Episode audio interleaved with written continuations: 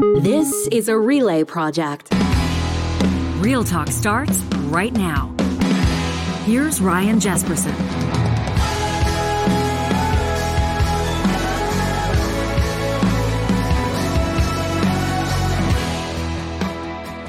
On this Friday, the 9th of September, we welcome you to Real Talk. Ryan Jespersen here with John Hicks. Hello. Looking forward to this episode. In just a few moments, Supriya Dwivedi joins us in her regular Friday spot, and then the return of the group chat roundtable. This has always been popular with Real Talkers. Uh, these are members of a, a real group chat that I participate in. Not all of the members, but we pick and choose from that roster. Today it'll be Harman Kandola, Katherine O'Neill, and Jenny Adams. We're going to talk about, obviously, the passing of Queen Elizabeth II. Uh, who uh, through yesterday's episode we were can i say on on alert on watch after the royal family had confirmed that uh, there, there were medical issues and that the queen's family the royal family were gathering by her side at balmoral. The royal family announcing just hours after we recorded yesterday's episode that she had in fact passed at age 96 we'll be talking about her legacy today as well as other stories that are making news across the country. John, it's uh, pretty rare that when we're working through the day, off air, so to speak, working on the next day's show, pushing out the the elements, the promotional clips, getting everything ready for the podcast to go out, that we have news on the 24 hour channels on the monitors in studio with the sound fully up. Yeah. Listening to coverage. It's a mm-hmm. remarkable day. I can think back to January 6th, the siege in the Capitol. We had the volume full up. Uh, mm-hmm. Another one yesterday, watching coverage of the Queen. Where was your head at? Well, I thought this one was strange because you know every the news is so real time nowadays. Even like the insiders, like the political pundits and the people who they all they all knew they were talking about the funeral and everything uh, before the family even gathered yesterday around her side. So I think that's just something very unique about now nowadays. Yeah. Whereas we might have not heard till hours after or whatever. We knew we pretty much knew she was going to pass away any minute yesterday. So it was very it was very surreal. Yeah. You had that kind of a feel when they confirmed that, that she was under medical supervision, a public statement like that. very Uh, strange. But it was just a few days ago. You remember when she accepted the resignation of Mm-hmm. uh, Prime Minister Boris Johnson? That was her 14th Prime Minister, the 14th Prime Minister under her reign. Mm-hmm.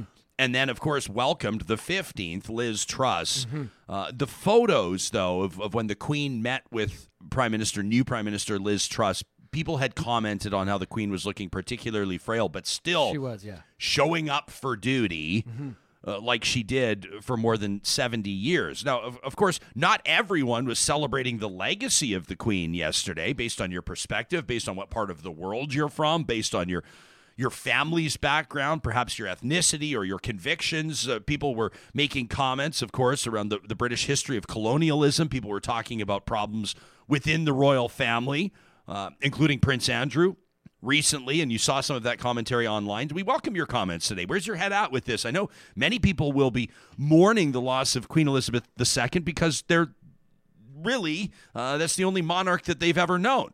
She has been the Queen of Canada. Uh, for most Canadians' entire lives, there's a sense of familiarity. There's a fondness.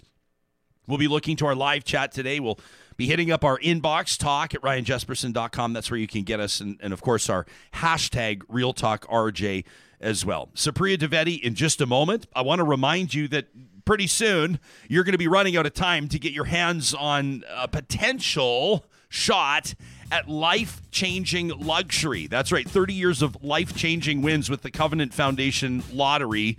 For over 160 years, Covenant Health's been making a big difference for patients and loved ones, in particular at the Misericordia and Grey Nuns Hospital. They need your support to continue to offer those services.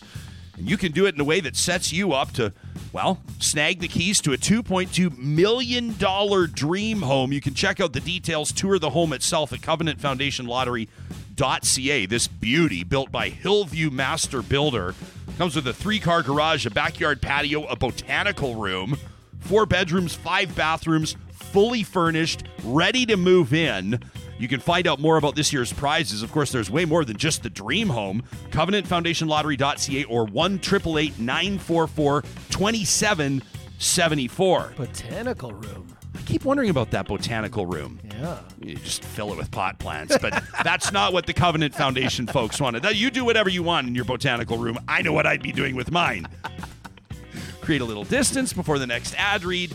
And, now, Grand Dog Essentials. Yesterday, you know what? Delivered right to our door, John. Delivered right to our door. The raw quality dog food that our Moses and Monroe both enjoy. Mm-hmm. You know, they deliver on a weekly basis. Calgary, Edmonton, and they've just welcomed on a new team member that's going to be handling their central Alberta deliveries. Let me tell you firsthand, folks, quality raw dog food makes an incredible difference in your dog's health. Could be joints and mobility, could be their digestive health, their guts, could be just how their coat looks. You will see the difference, and you might pay less than what you're paying right now for that lousy kibble. Check them out online at granddog.ca. The promo code REALTALK gets you 10% off your first order delivered right to your door. Kubi Energy chatted with the team just yesterday. I said, How are things going with this $40,000 interest free loan from the feds? Whoa! They are pedal to the metal, which means A, they're always hiring. You can check out their careers link at kubienergy.ca. And B, they're ready to rock as soon as you are. Don't worry about the paperwork. Don't worry about doing the research on this grant, on this loan from the feds. They do it all for you. 40000 interest free to get solar panels up on your roof. The quote is free, of course. At kubienergy.ca. Don't forget, we want to hear your good news stories too. Positive reflections every Monday on the show, presented by our friends at Kubi Energy. And I told you about my tour of the Apex automation facilities earlier this week. We're going to start showing you photos and videos from behind the scenes next week. Really neat to see their team in action. In particular, they were working on a software to control the entire operation of a SAGD facility. That's just one of the things they do. Mining, breweries, you name it. If it can be automated, Apex Automation can do it. With their team, the best in the world. John, I met two of their new employees. They had just welcomed them in from China. Mm-hmm. These guys are working on algorithms for a potash mine automation. Yeah. Mind blowing stuff. If you're an engineer looking for a new challenge, you want to be appreciated in your workplace, why not look into working for Apex Automation? You can find them online under the sponsors tab on our website. Well, every Friday, it's our absolute pleasure, obviously, to check in uh, with apologies to everybody else. Our favorite, Supriya Dwivedi, joins us in this time slot, in addition to every Wednesday when we hang out seriously with Supriya and Ryan, our new podcast project together. Good morning, my friend. Good morning. Yeah, yesterday, kind of a, to state the obvious, an unusual day, wall to wall news coverage on every station on planet Earth. And social media was the exact same thing. Was your timeline like mine, just QE2 content all the way through? All the way through. And, uh, you know, starting from basically the moment that it was reported that she was unwell and that the family was, you know, headed over there. Um, I, there was a lot of obviously social media speculation, but it, the news cycle, I mean, it, you know, kind of wrote itself more or less with obits and obviously these um, nice memories that the other world leaders uh, had of, of her and coming forward with them, which I thought was, you know, nice. Um, as well as the, uh, I think the discourse, if you will allow me to call it that, Yeah. that I think we were all sort of expecting, right? Um, when it comes to the monarchy and the British Empire and what that means for colonialism and you know i don't know it's an interesting sort of way that it plays out on on social media particularly on twitter because it's a space where like nuance goes to die and you have to fall into one camp right away and you can't be anywhere in between Yeah. Yeah, I saw. I mean, there were there were those tweets and, and those expressions, and even I was seeing on some of the live news coverage, in particular on the BBC, uh, some Britons interviewed. One gal said, yeah, "To be honest, I'm not the biggest fan of the royal family," and the and, and the uh, the reporter doing the live hit, I think, somewhat taken aback. Uh, Says, "Well, how come?" And she goes, "Well, you know," and I think she she understated it uh, very effectively. She said, "The whole colonialism thing," uh, and then she said, uh, and and of note, I don't know if this is tacky to say, but she was white. I thought, you know, and and and then she also says, and and some of the problems within the family, like most recently Prince Andrew, and then the journalist, uh, the live reporter goes fair enough, and just kind of backs away. And he's like, and then now we have two Americans at a coffee shop, and just kind of went right into the next one. I saw some tweets. One said, the queen is dead, Yemen lives. Uh, you know, and, and, and others have expressed those uh, sentiments. How do you feel like, honestly, we call the show Real Talk. Is it is it too soon? Is it fair commentary? Uh, Does everybody need to toughen up a little bit and expect these types of conversations? How are you wrapping your mind around yeah, it? I mean, I don't think it's too soon when we're talking about a world figure, right? Sure. Um, like I don't know, it's different than it's not like your neighbor that died unexpectedly down the street and you're at the wake or at the funeral and you're like bad mouthing the neighbor in front of the kids or you know in front of the wife. Like that's too soon.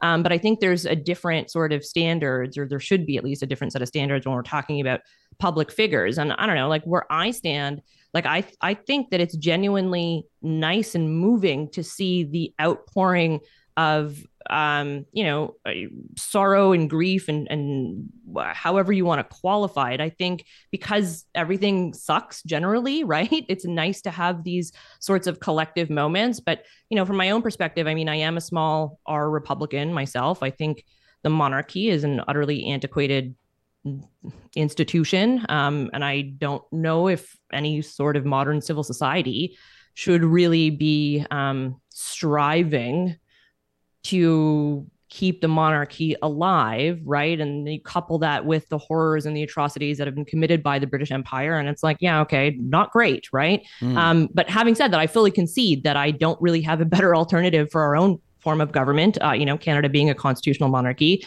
and it's uh, we have it pretty good here, um, particularly if you compare us to other places like the U.S. that are republics and you know are have seen their democracy take quite a hit in recent years. Yeah, I'm curious to to further pursue that line. I, I was reading a a tweet from a, a lawyer uh, in Alberta just the other day, and he says, "What a strange occurrence." He he walked into court. Uh, he says, "Yesterday, I walked in." To the Court of Queen's bench, and I walked out of the Court of King's bench and uh, Canadians and those in the Commonwealth and those around the world will, I suppose, adjust and get used to referring to yeah. King Charles III. Uh, still not, sounds weird. It, it still does sound weird, and and people are wondering will he abdicate within a certain number of years to to clear the throne for King William, and maybe getting ahead of ourselves here. There was a there was a there was an uh, affinity or an affection, a connection that many people felt to the Queen uh, and, and it's potentially not fair to make the comparison because Charles hasn't walked in those shoes, but it's probably safe to say that Charles is less likable that people oh. feel less of a like. Why are you, being so diplomatic yeah, why about am this? I? Yeah. Well, like people are people are still likable. pissed off yeah. about uh, Princess Diana. Uh, the Queen had to go on the record and talk about how what's what's she called now? Not the Queen's consort or something, but Camilla. Mm-hmm. Basically, the Queen went on the record. Elizabeth did and and said that Camilla would be an appropriate choice. She had to, I feel like, spell that out before her passing. You wonder if if people in Canada, Australia, New Zealand, other Commonwealth nations, let alone Britain's, might if their feelings about the monarchy might evolve or change uh, or yeah, progress I, with Charles now sitting there.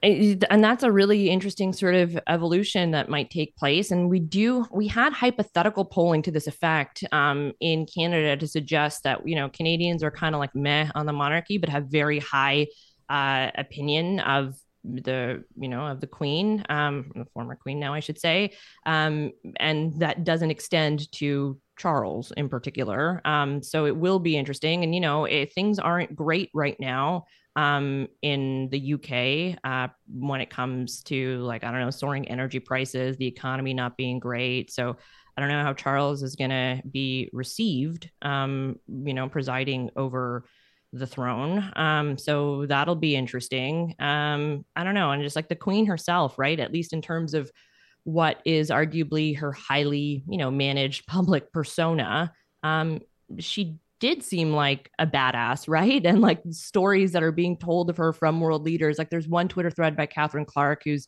you know, um, former Prime, Prime Minister Joe Clark's daughter. She was telling the story on Twitter of the one you know once she had met the queen and it was it the queen just comes across as like funny caring uh humble um and just like a good sport about it and it's it's i think those stories are are, are nice and endearing and shed a, a light but you know i don't know it's like it's it's weird this whole wow it's too soon because it's like well what like what's too soon? Like can you really not understand why indians or kenyans or the irish might not be the biggest fans um, of the monarchy or the empire? Like it's just a, a very weird sort of um, conversation that i think we're having. And i you know full disclosure like my own grandfather came here from india. He was born in pre-partition india and refused to become a Canadian citizen, even though he had been here since the 70s and spent his entire life as a as a permanent resident because he just couldn't bring himself to pledge loyalty to the Queen and all of her heirs and successors in perpetuity. Wow. Yeah. Narendra Modi, of course, yesterday commenting on how he would never forget the Queen's warmth and kindness. I don't know if that's a surprise. I don't know if you expect uh, global yeah, I don't think that's a surprise. Yeah, I don't think global leaders are going to like. I think citizens would have stronger feelings, or at yeah. least more public expressions of their feelings. Yeah, exactly. And I mean, I think to to the point that I think we're both of us are trying to make is that the Queen herself also embodied something that seemed to be somewhat separate from the monarchy uh, as sure. an institution or the British Empire uh, in and of itself. Yeah, absolutely. On our live chat, um, you know, Tracy says uh, Queen Elizabeth II was a very strong woman. She kept up with news around the world personally. She appeared to be so rocked or impacted by the, the recent stabbings in Saskatchewan, um, and the flooding in Pakistan, as an example. Erica says, I think you can mourn the Queen's death while also recognizing the wounds and scars of colonialism are still not healed. Uh, it doesn't have to be one or the other. I appreciate that for. perspective huh? Or paid for. Not not only are they not healed, but they're not paid for, uh, right? Like we're talking about the literal accumulation of wealth that was like developed via looting and plundering of other nations, right? Like I don't know. That's a fair point. I saw a lot of people talking about land back yesterday. Uh, obviously, like you mentioned, Ireland, Irish Twitter yesterday was wild. Uh, Jillian says, that, you know, the royal family's problem is that everybody in that family fell short of the standard that the Queen set and there was an yeah. opportunity to modernize with Harry and Meghan, but the but the UK tabloids absolutely destroyed her, uh, which is fair comment as well. Um, let's transition. i w- I've been wanting to talk to you about the Saskatchewan tragedy. Obviously, things have changed over the past couple of days. Uh, the fugitive Miles Sanderson taken into police custody and and then died in police custody. There's speculation about what happened. It's not been confirmed by police. But if you're watching this on YouTube, uh, or you can obviously reference what I'm sure you've seen elsewhere a, a photo, an image of RCMP officers taking him into custody after his stolen Chevy Avalanche went off the road on a Saskatchewan highway. It's it's alleged, it's been suggested that he took a mouthful of pills while still in the vehicle and then went into cardiac arrest after. That's not been confirmed by the RCMP. As a matter of fact, the RCMP hasn't said much uh, aside from simply confirming that he died. This is uh, RCMP commanding officer in Saskatchewan. She's uh, uh, assistant commissioner. This is Rhonda Blackmore a couple of days ago. Police officers surrounded the vehicle and, through verbal identification, confirmed the identity of the driver to be Miles Sanderson. He was arrested by police and taken into custody. A knife was located inside the vehicle. The emergency alert was canceled at 3:50 p.m. once his identity was confirmed and he had been taken into police custody.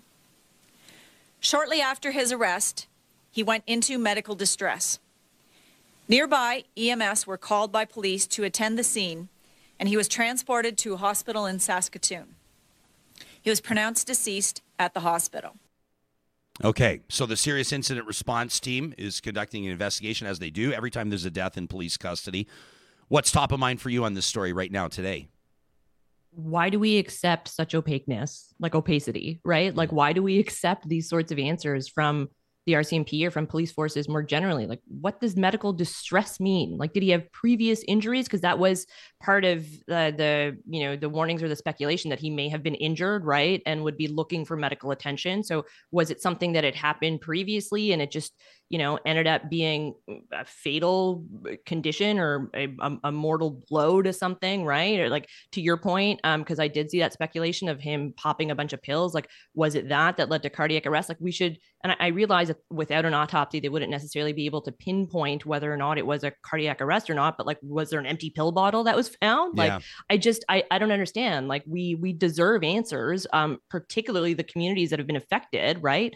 And I just think that the RCMP and police forces more generally in this country, uh, especially if we're comparing ourselves to like the US or some other jurisdictions, um, just give non answers all the time. And we're just like, mm, okay, I, I guess. Uh, let's just keep you know accepting this and i and i don't know why we do yeah, I'm, and I want to stress. I mean, I almost feel uh, like we, you know, I risk being irresponsible here when I when I talk about like did he or you know did he or did he not take a handful of pills, you know, because like it's you know it's it's like this has been speculation suggested by people. There's no credible source that suggested that we don't know, and the more that I bring it up and say speculation says this, it almost like sort of reiterates that speculation. Yeah. I don't want to do that. Um, but I will say, to be fair, so let's say this is a hypothetical exercise. This is just you and me chatting. To be fair, to put yourself in a position as a police officer with adrenaline coursing through your veins, you're involved in a car chase with a mm-hmm. fugitive that is allegedly responsible for the deaths of 10 or 11 people. Did he kill his brother? It sounds like he may have. We don't know yet. Uh, responsible for the injuries, horrific injuries to, to, to nearly 20 other people uh, endangering the public, the entire province, for that matter, the entire nation. Uh, you know, locking their doors, wondering what's going on, keeping an eye out. I mean, the, the, the public sense of emergency was was very evident, of course. And then you take this person into custody, and I just I, I sort of think like like I understand many people have very valid and legitimate concerns about deaths in police custody for obvious reasons right? In particular, Indigenous people in Canada. We've heard of the Starlight Tours. We've heard of uh, injustices, you know, throughout our nation's history, including to present day. I recognize that for sure. But I also think, hypothetically, if somebody took a handful of pills or a whole bunch of fentanyl or something like that, your adrenaline's crazy. You, you, there's a car chase. He hits the dish. You get you get him into handcuffs. There's chaos everywhere and then all of a sudden he goes into cardiac arrest because because these pills kick in, hypothetically speculating, then you know I, I sometimes I don't know what I'm not just trying to back the blue and like jump to the defense of police all the time, but I often think they're in situations that we as civilians can't even wrap our minds around and are making decisions like that. And I hope that somebody doesn't try to spin this as me absolving police of responsibility when it comes to citizens that are unarmed being shot in the back and things like that. I'm not talking about that. But in a situation like this, obviously there needs to be transparency. Obviously there needs to be a full investigation, starting with an autopsy. But at the same time, I look at a situation like this and I try to be reasonable in my understanding of, you know, why didn't the police save his life? You know, people are saying, keep in mind, it's the responsibility of the police to keep a suspect alive. For sure. But at the same time, in a chaotic situation like that, uh, where you don't have all the information, uh, I don't know what they're supposed to do. That's just where my that's head's fair. At. Look, yeah, look, that's fair. Um, and particularly if you're talking about like how could they potentially have saved him if it was again the speculated theory that we're kind of putting out there, if it was a pill type situation or something like that, right? Um, but I, the person that's giving the presser shouldn't be one of the uh, people that were, was on the scene, right? With the adrenaline mm. coursing, the person giving the presser should have a clear head, should be able to answer questions from journalists, and should be able to give information beyond it being an issue of medical distress. Um, was it medical distress from the result of injuries? Um, was it the medical distress from we don't know because there was no clear indication or clear cause? Right. What type of medical distress was it? Like if somebody does end up seizing, um, is having a grand mal seizure for some whatever reason because of pills or something else, then you see that and you can say that like we don't have details at this time. We're going to be conducting a full autopsy, full coroner's inquest into you know what happened here. What we can tell you is, and again, it's full speculation, like right? But what we can tell you is like he uh, there was like pills that were found or there was um, injuries that were deeper that were likely deeper than were anticipated um, you know just something yeah. something so it's not just like well medical distress that's all we have here. Sharon's, later, folks. Yeah, Sharon's watching us right now. She says he obviously shouldn't have even been out on the streets. What does the parole board have to say about this? I was thinking about this yesterday, putting together some elements for your and my conversation. And as I'm scrolling through my social media at the same time, I see a release out of British Columbia. Police notifying the public that a that a, a, a pedophile, a, a repeated child sex offender, is being released again. And and basically, my paraphrase of the release is this guy's out after convictions of child luring, child pornography, sexual assault, invitation to touch watching, A Long list, like like the scum of the scum, like the worst. And they say, and uh, heads up to the public, he's being released, and we believe that there's a high likelihood that he will reoffend. Perfect. Uh, you know, it's like a zookeeper just letting the city know we're opening up the cage for the lions and heads up everybody because they're hungry. Uh, that's what it feels like, and I'm not trying to be funny. Uh, you wrapping your head around this, uh, obviously, I would suspect that this will kickstart yet another conversation among Canadians around campfire circles this weekend about how our parole board operates and our entire, our entire judicial system and, and whether or not people can be rehabilitated and when a dangerous offender application needs to be levied. And in this circumstance, I think that would have been fair. Uh, is this a thought exercise you've been going through the past couple of days? Yeah, 100%. Um, and I think it's a valuable conversation that we should be having about the criminal justice system more, more generally. But it, why was this guy released if he's likely to reoffend? Isn't that one of the main things that you take into consideration? Is if he poses a danger to the public? I'm I'm Like, I'm, just- I'm like, I'm- I'm grossly. I'm grossly under presenting the parole board's findings because it's not just like a shrug. It's not a uh, shoulder Oh, yeah, yeah. shrug. But basically, he convinced them. I mean, this is my. I'm not a lawyer, but based on what I read, he convinced them that the majority of his outbursts, violence, and problems were due to drug and alcohol use, and he believed that he could live clean. And then they basically said that if you can live sober, we believe that you can contribute to society. And that seemed to kind of be it. And I'm oversimplifying the process, but I don't know. I, I mean, it's easy Oh, right was- now to armchair quarterback this, but 59, what was it? Almost 60 chart convictions, not charges, Yeah, 60 yeah. criminal convictions in, in 20 years. I was actually talking about the BC pedophile that you were referring to. Oh, pardon me. the likelihood to reoffend. Oh, But yeah, I mean, j- yeah. yeah i i don't know. Like it's like i think we should be having these conversations to your point and i think we should be talking about the supports also. Yeah. like if the goal is to reintegrate and to rehabilitate people you can't just you know be like okay well good luck i, I guess um, and not be giving them uh, things that they need to stay clean um, and to stay sober and to you know not reoffend. They need the supports that are there and right now we don't have them Before we let you go, Sapri, it's always such a pleasure to chat with you. I have to. Everybody knows you're born and raised in Montreal, uh, living in Ontario now, but of course you know Quebec very well. Uh, an election underway. Uh, Quebec's premier, or I guess I'd say now party leader, uh, Francois Legault, got himself in a bit of a tough situation, didn't he? Talking about immigration a couple of days ago. I want to ask you about this. He's walked it back. Um, he was asked about what he considered to be challenges in integrating immigrants into Quebec. He said that Quebecers have specific values uh, and that they're peaceful and that they don't like extremists or violence. Uh, and of course, there was outrage around the comments, and uh, Francois Legault responding to those just a short time ago. Here he is. we weren't talking only about Quebec, but there were some question about other provinces and other countries. And what I said is that in any uh, country or state, there's a challenge of integration to the values and to the language.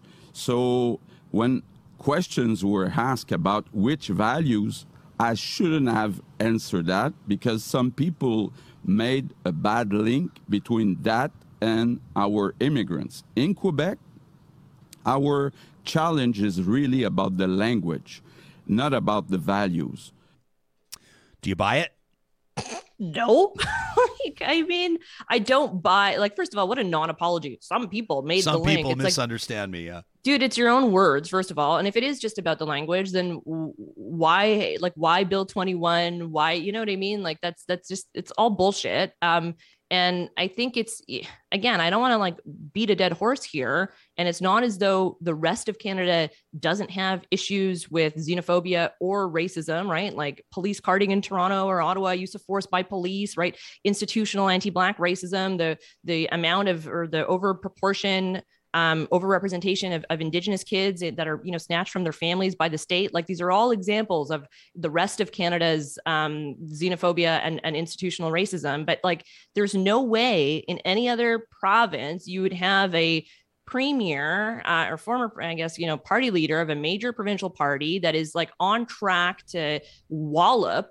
um, the other parties in terms of seat count and get away with the kind of rhetoric um, that Legault and you know it's not just Legault but very many other uh, parties, mainstream parties in Quebec tends to, to get away with. And it's like, I don't know why we tiptoe around it, but the xenophobia and the racism in Quebec is very specific. Um, and like, I, I don't know how else to say this because every time I do say this, it gets people's back up against a wall. And I get it, but like, it's it's I don't know, it's a lot um it it is different. It's it's I don't know if it's like more polite racism versus more overt racism or like how I would qualify it, but it's uh you know constantly having to justify your existence um, as like your right to be a Quebecer, as like a visible minority, yeah. or as somebody who's not um, primarily francophone. And I mean, like both my husband and I speak fluent French.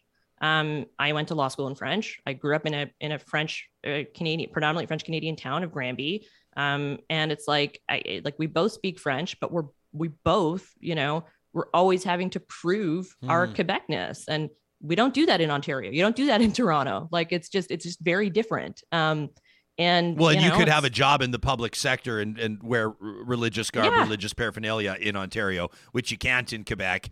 Uh, which I think the context here, like the the even the context just of Bill twenty one, makes this so much more of a bigger, more meaningful conversation. Makes the comments that much more significant than they would coming from any other Canadian premier. Yeah, of course. And it's like we just pretend like it's not really an issue, or we're I don't know, we like tend to sweep it away, or we, we finger wag at times. But then, and it's just like it's, it's just exhausting. The whole thing is exhausting. Supriya Dwivedi is the better half of Seriously with Supriya and Ryan. You can catch it every Wednesday everywhere you get your podcasts, and of course you can subscribe uh, subscribe on YouTube as well. Have an amazing weekend, my friend. It's always good to talk to you. You too, Ryan. I always feel like my perspective is deepened after we talk to Supriya. Hawes says in a system based on restorative justice, mistakes are inevitable, but this failure is over the top bad. Talking about the release of Myles Sanderson. Dwayne says catch and release is good for fish, not for dangerous criminals. Tracy wonders, yeah, why on earth did the parole board make that decision? And and by the way, and Tracy makes an important point, says he was unlawfully at large since May. Were there any warnings given to the community? That's right, he had stopped checking in with his parole officer back in the spring there was a, a, regular he was to regularly report his his intimate relationships regularly check in. There were other conditions to his release and he was just out. Donna references a story in our hometown of edmonton. She's absolutely right. Says that man that killed those two men in chinatown in edmonton was another that should not have been left to his own devices while waiting for his next court date. It's true. That was a horrific story. You remember that uh, out of alberta beach? We talked to the mayor of alberta beach about it uh, that was a remarkable interview. By I felt like that interview kind of flew under the radar. That was a man that had been picked up by RCMP, taken to Edmonton, and, and just essentially left, uh, which was not supposed to be the case, to say the least. Uh, went on and bludgeoned two innocent men to death. I don't know if I even had to say innocent there, but two men to death, just beat them to death. You can let us know what you think about what you're hearing here on the show. Brenda referencing Vince Li and the Greyhound bus incident, that horrific incident in Manitoba. I recognize there are 40 million people in Canada, and these are these are sort of like you know incidents that happen every few years. And statistically speaking, our lives are not likely to be personally shattered or interrupted by dangerous criminals.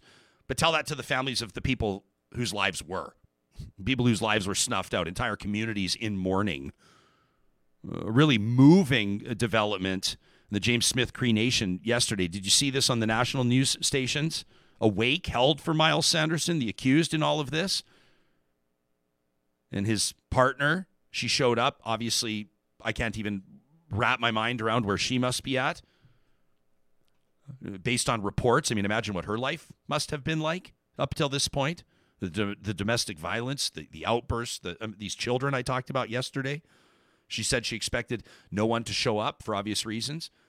The hall was packed with people, community members there to support her, people bringing meals and food and showing their support. It's really.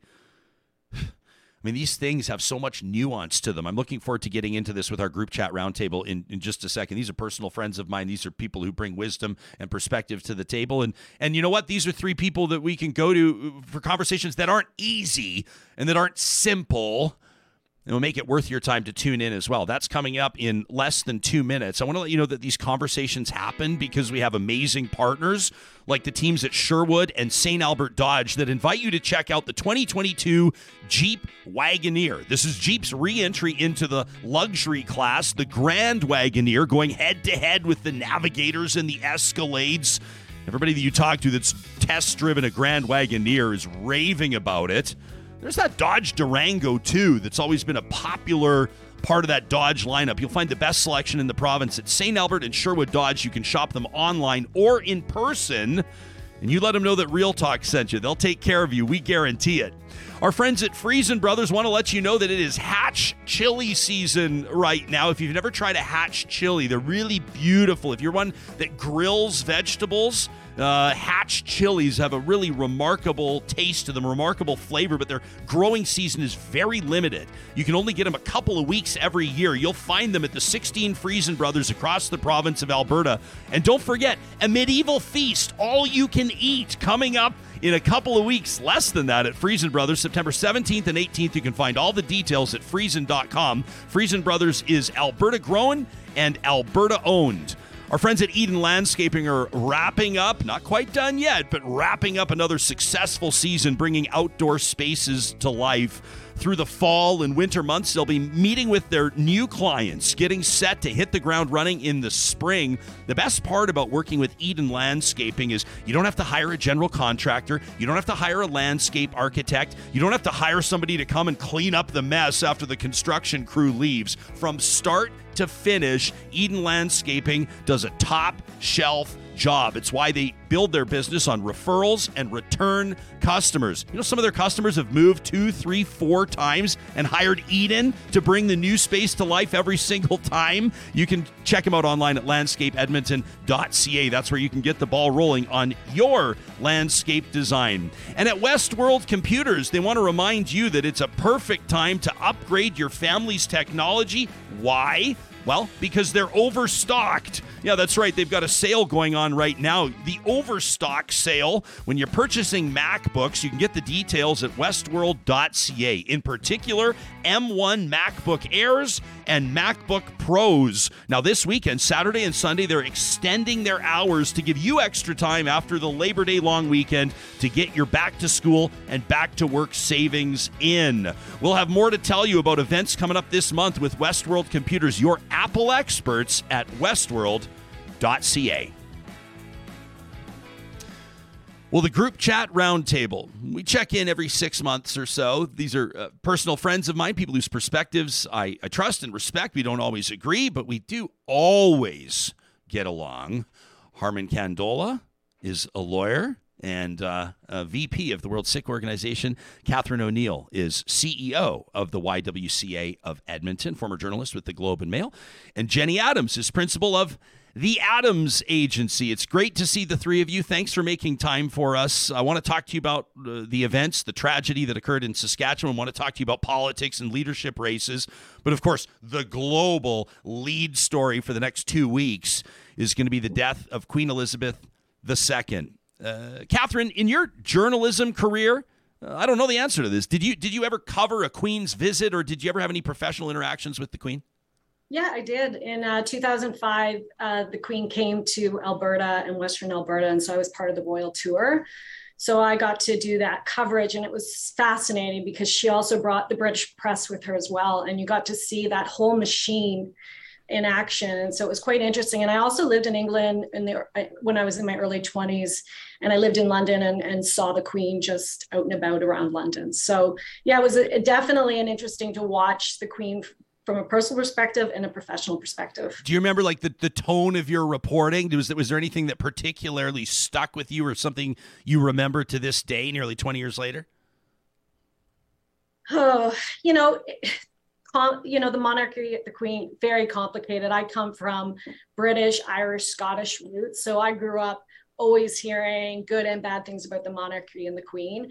And so when i became a, a, journalist you know that you bring that perspective with you. And so when she did come to canada in 2005 she was coming right after the Mayerthorpe uh, tragedy. So that was when the four mounties were murdered in Mayerthorpe by a single gunman. And so i do remember and i don't remember if you were on that world tour as well Ryan but she did talk a lot about that tragedy and kind of always could take the pulse of anywhere she was going. She read the room very carefully, no matter where she was in the world. And uh, I think that that is a huge part of her legacy and why people are having an outpouring, good and bad, about about who she was and her legacy. Hmm. Harman, how about you? How are you uh, wrapping your mind around this this whole thing?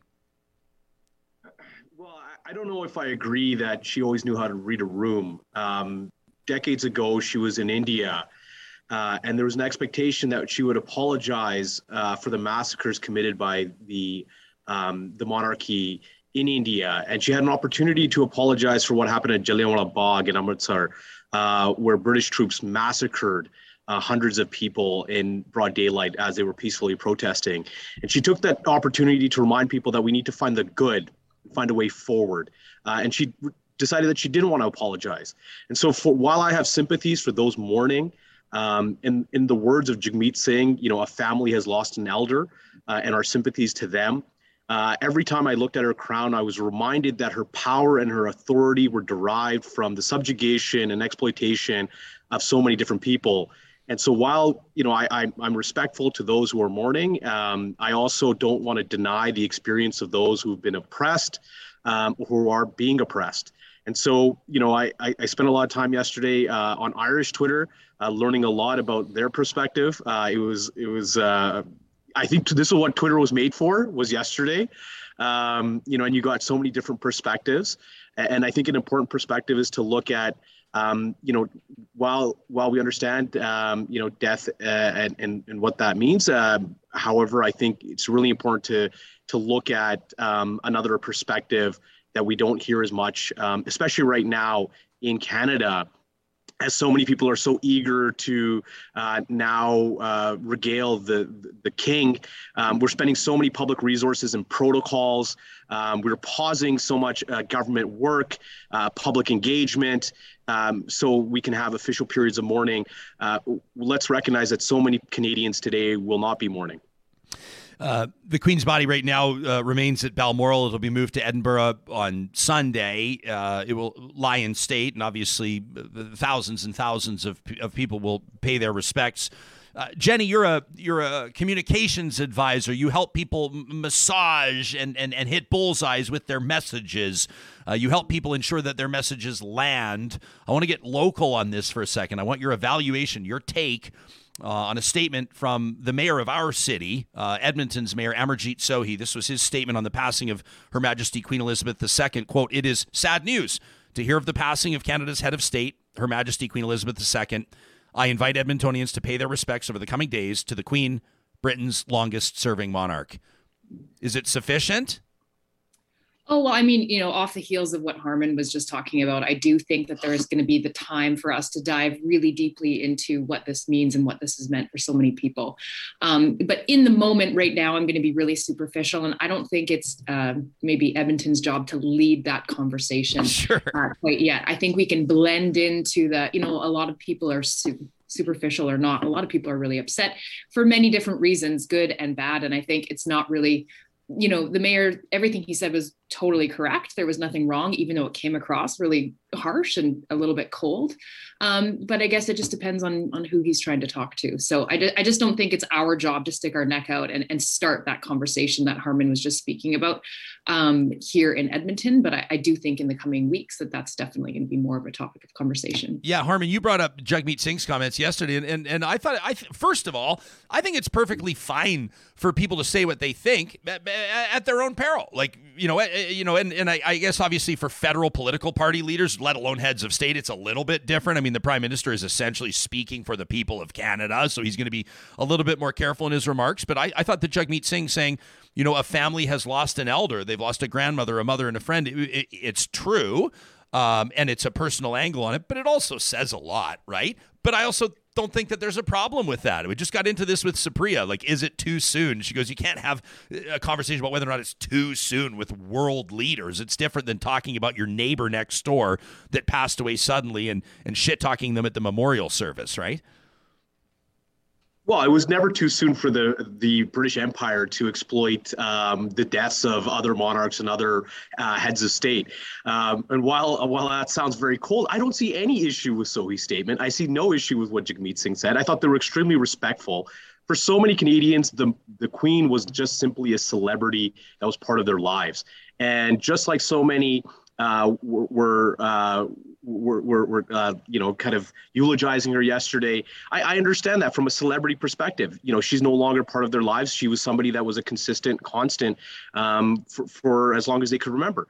But in terms of, you know, whether it's too soon, it, it is absolutely not too soon. This is the moment where I think Canadians should reckon with what it means to be a constitutional monarchy what that well whether that's relevant to us as a society anymore uh, and and whether we want to continue that way i think this is the moment we uh, Trudeau took it to the other extreme. He's like, I'm really going to miss her. Yeah. And it was like, oh, interesting. Okay.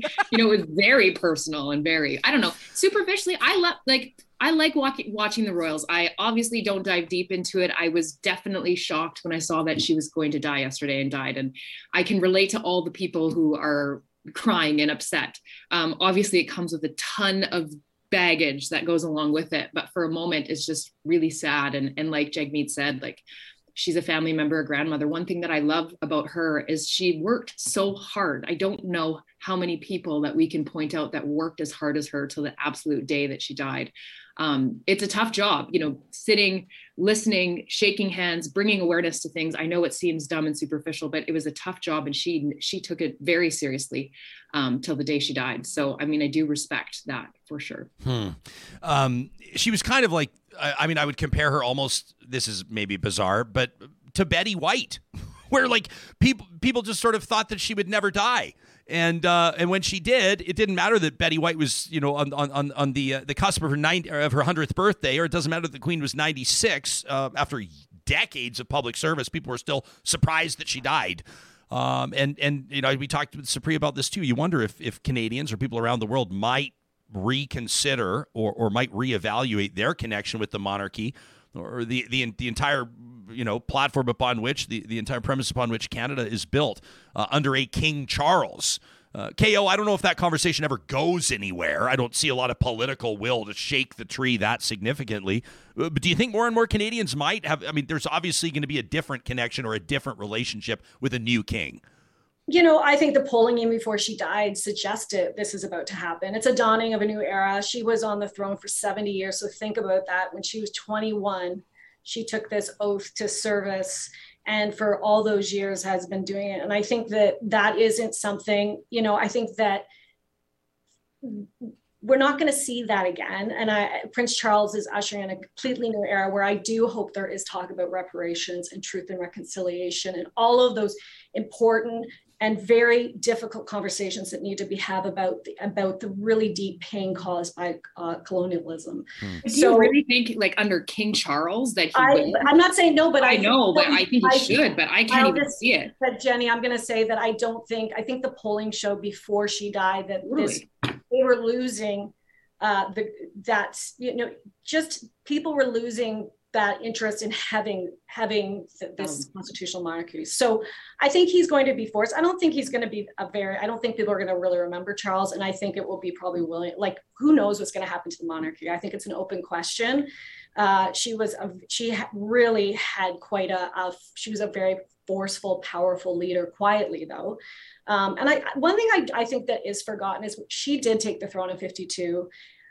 Women were not large global figures at the time. And mm. just from a, you know, a gender equity perspective, it was really fascinating to watch her career over the years. She worked with 15 prime ministers, five popes, 12 prime ministers, was known around the world, good and bad for many things. And so that is something I think with all of the stuff that's being talked about in the coming weeks that should be discussed because it was a remarkable life, good and bad and I think we have to really open those discussions. And like Harman said, good and bad, we have to have them all. Yeah, I, I, mean, just just even the video. I mean, it's it's striking. She's 25 years old at this point. Her dad's just died suddenly, the youngest uh, British monarch in history uh, to take the throne. Here she was, KO. I think it was 1951. This video. Here it is. Let's roll it.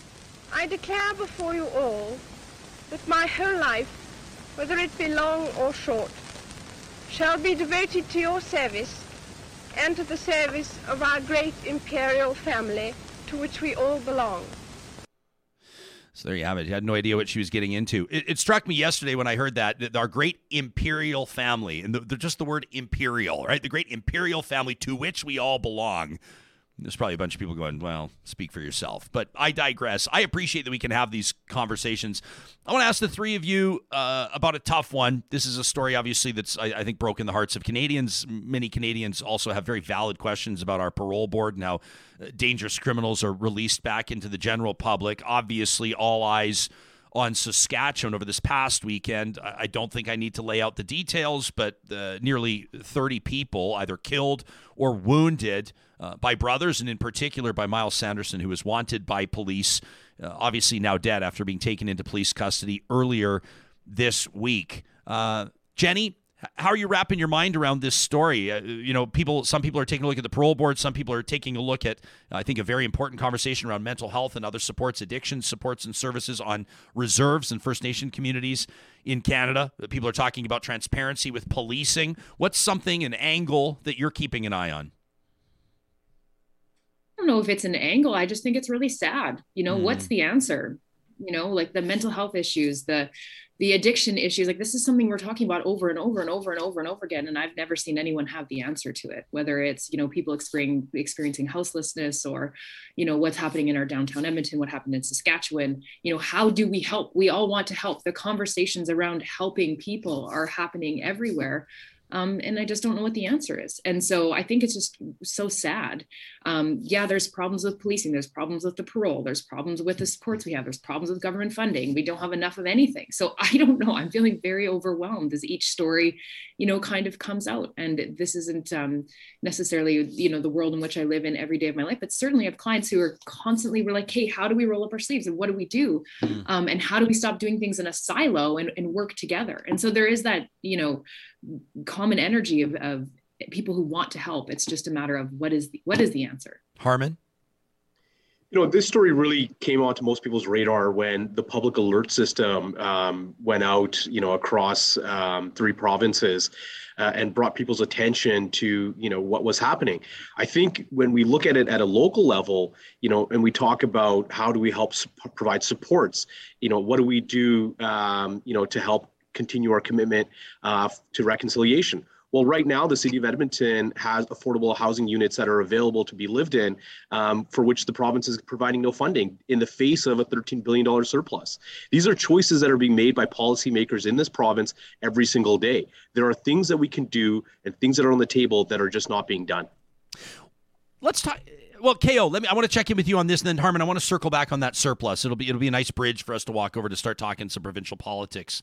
Uh, but but Katherine, uh, yeah, I want to remind people you're the CEO of the YWCA of Edmonton. Uh, you're, you're, aware of uh, the the desperate need for social supports. Obviously, you and your team facilitate many of those supports, and I have to imagine that you view a tragedy like this and a bigger national story like this through that lens. Uh, so, where are you at? You know, yeah, very tragic. And I, I really hope, you know, when Jenny talks about answers, it's yeah, there's root causes to all of this, and you know, intergenerational trauma, uh, you, you know, the road of truth and reconciliation, addiction, poverty. Those are really things that until we truly address root causes, we won't ever, ever start having, uh, you know, ever really not solving these challenges, but really addressing these challenges and being a community that, that truly cares about everyone, no matter who you are. So, mental health and addiction, we see it in our city right now. There are massive issues. We have huge we we have mental health supports within the YWCA. We have a long wait list. It's heartbreaking and you could operate around the clock and that's that is telling and i think coming out of covid uh, we're seeing uh, even more folks really struggling and i'm really concerned in the in the months and years to come if we were as a community don't come together and truly address these root causes we won't we will see more tragedies like this Harman, let me circle back. Uh, province of Alberta, way bigger surplus than expected. They were looking at about a half a billion dollars, 551 million, uh, record high, not record high, check that. Uh, higher than expected resource revenues mean that there's a, a surplus of about $13 billion. Uh, the government's plan at this point, uh, says Finance Minister Jason Nixon in Alberta, is going to be to squirrel some away into the Heritage Savings Trust Fund to, to pay down some of uh, Alberta's more recent debt. Um, I thought that it was a relatively prudent move. I asked Real Talkers what they thought about it. Many people making very good points about restoring funding uh, to seniors and other mental health supports, uh, supervised consumption services. People are talking about harm reduction, supporting better supporting education and health care, uh, cutting down class sizes, providing educational assistance. Everybody has ideas on how they could easily spend $13 billion. What do you think is the right way to do it?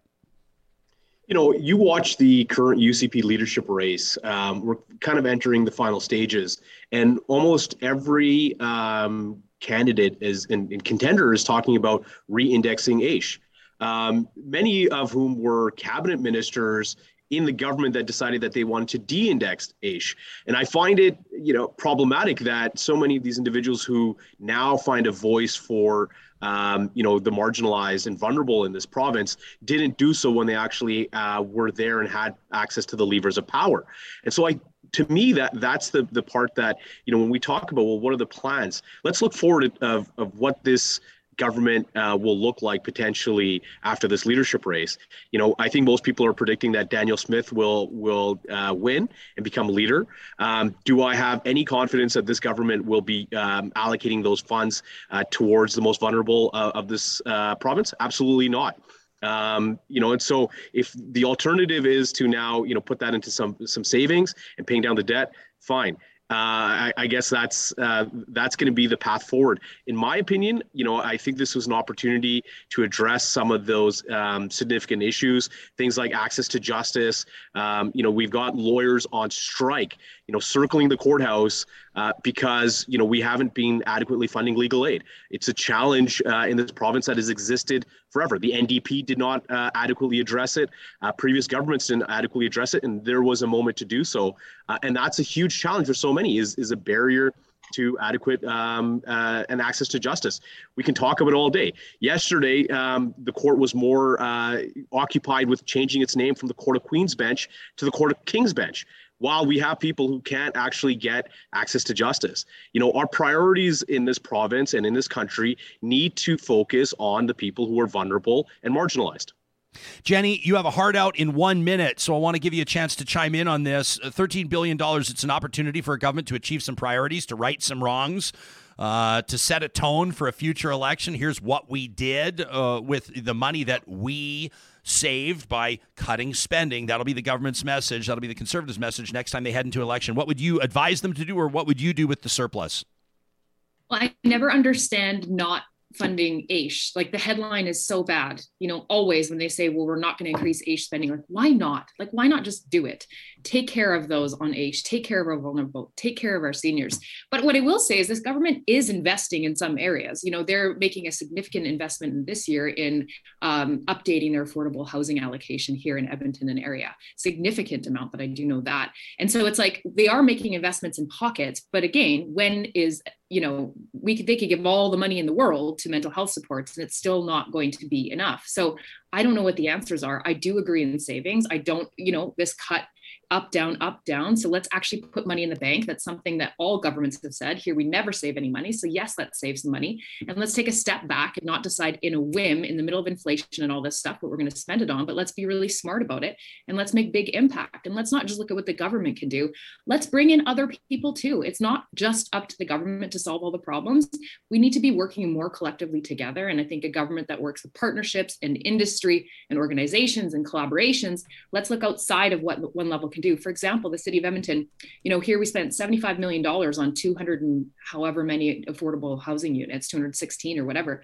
A developer could build hundreds more for $75 million hmm. hundreds and hundreds and hundreds more so why are why is the city bragging about that you know like there was an opportunity to do so much more but are we having the conversations with the right people and the developers who want to help because they do want to help it's just let's take these barriers down and start working together on it jenny thanks for shuffling your schedule to make yourself available this morning we really appreciate it uh, that's Jenny Adams, principal of the Adams Agency. Harman KO, do you have a few more minutes to stick around? I want to talk to you about the conservative leadership race, the federal one.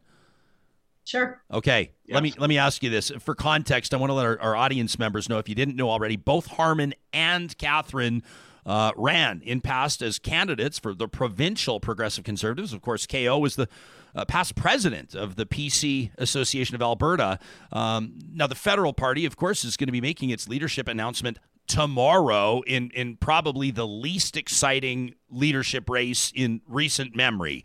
Uh, it doesn't feel like it's been close. I think it's fair to say everybody would be absolutely gobsmacked if Pierre Poilievre didn't run away with this thing. At risk of winding up with egg on my face, let's assume that Pierre Poilievre is the new leader of the Conservative Party of Canada. What does this mean for the federal political landscape moving forward? KO, you first. Well, we're definitely going to see a, a, lot. It's going to be uh, a lot more. I'm just trying to be charitable here, so I'm trying to use, do the right words here. But we're going to see a lot more fighting. I think a yeah. lot more. Uh, uh, Pierre Poilievre is a clearly a political fighter um, and is a, a, very strong communicator um, and has shown that through this leadership race. And, uh, you know, politics aside, he just is able to capture the public's attention.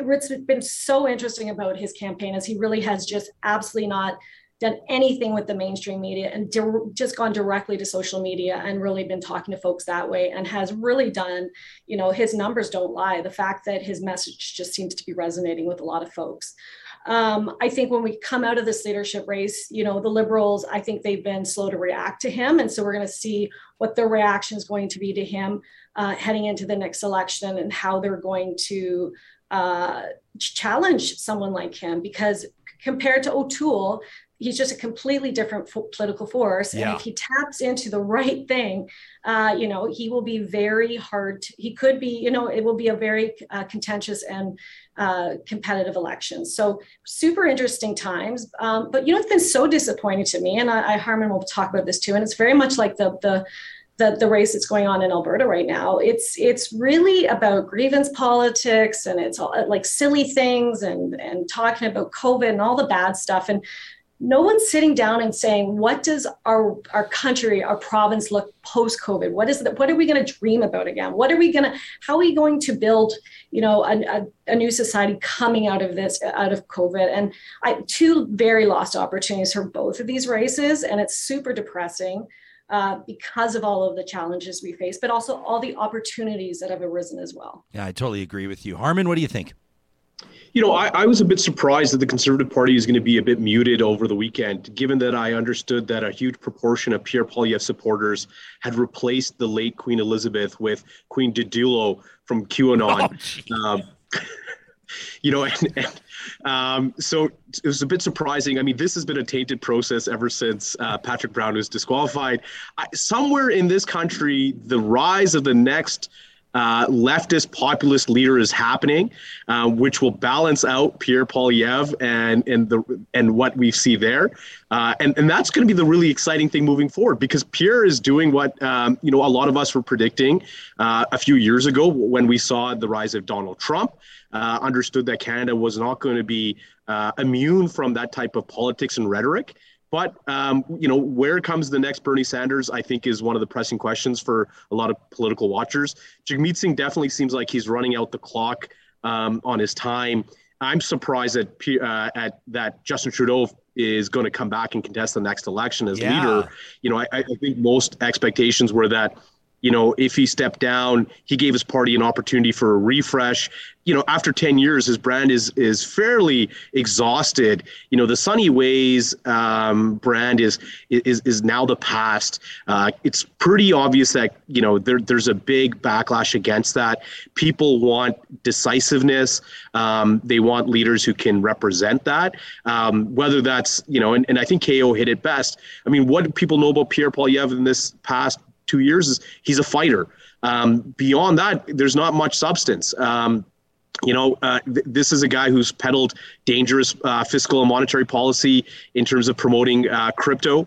But does that really matter? Not really, because people want someone who's going to stand up for them.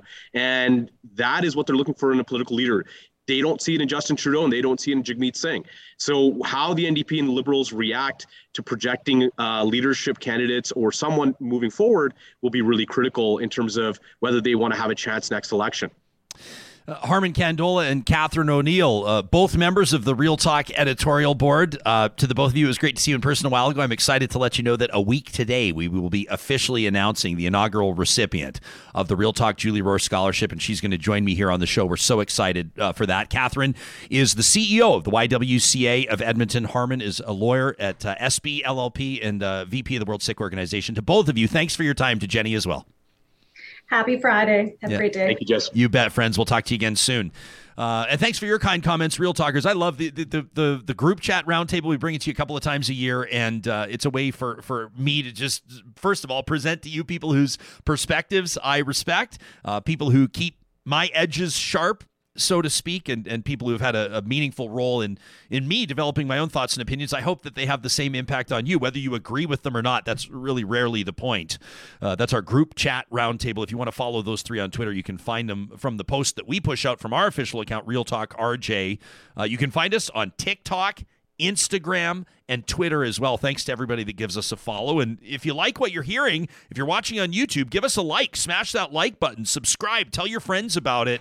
And of course, on the podcast as well. If you're listening right now on your phone, walking the dogs, it's easy. Just hit share, and you can send this podcast, that roundtable, our interview with Supriya, what have you, anywhere you like. The conversations happen because of sponsors that, in, in many cases, have been our ride or dies. That's Park Power since the very beginning. They said, We want to power your hashtag. We want to make sure these conversations happen.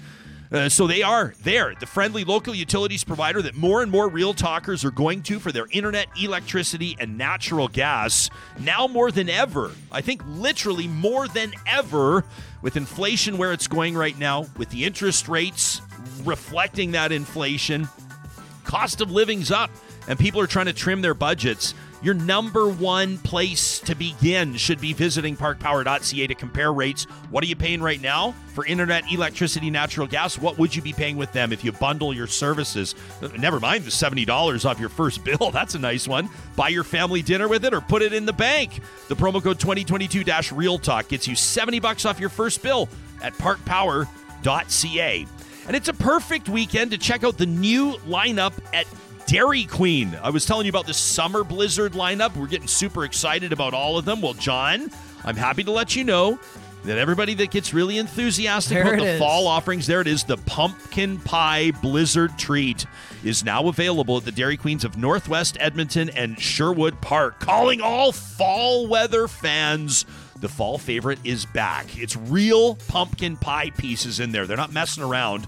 Garnished with whipped topping and nutmeg. It's a classic favorite at the Dairy Queens of Palisades, Namao, Newcastle, Westmount, and Baseline Road. And you let them know that Real Talk sent you there. When you pass through that drive through and you see them at the counter, they always love knowing who's checking in from the Real Talk audience. Every Friday, our friends at Local Environmental Services give us a, a, chance to blow off a little steam, uh, to say what we might not say otherwise. What I mean by that is you write us real emails and, and I read them, sometimes with apologies, but rarely. This one, especially not for kids. We're going to get to Gerry's take in just a second. It's a tradition we call Trash Talk.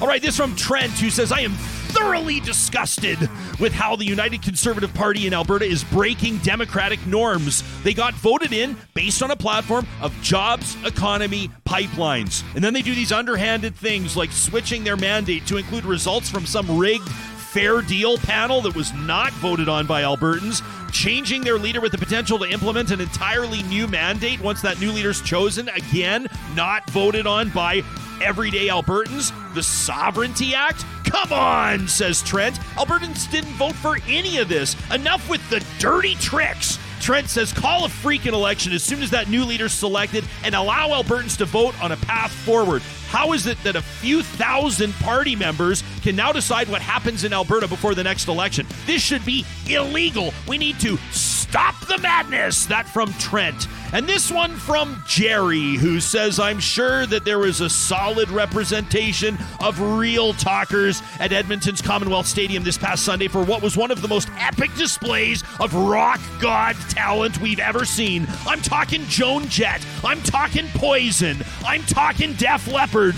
It was also one of the most epic displays of embarrassing, out of touch, vulgar objectionism by one of music's loudest degenerates, Motley Crue. He says, We instantly had flashbacks to a show we'd seen of this band years ago. Now they're pushing 60 years of age, and here's this group of scantily clad young women, sexy strip teasing on stage, a camera guy oogling angles for these huge screens. We had high hopes. We hoped maybe Motley Crue was beyond all the spectacle, but no. Tommy had his moments again, Tommy Lee, talking about getting drunk, putting up dick pics on the net again. You want to see it? You've seen it a thousand times, he said. But you know what I haven't seen? Titties! Get them out, girls! Let's go, yeah! And of course, the camera guy found a few obliging ladies in the crowd willing to feed this horrible moment.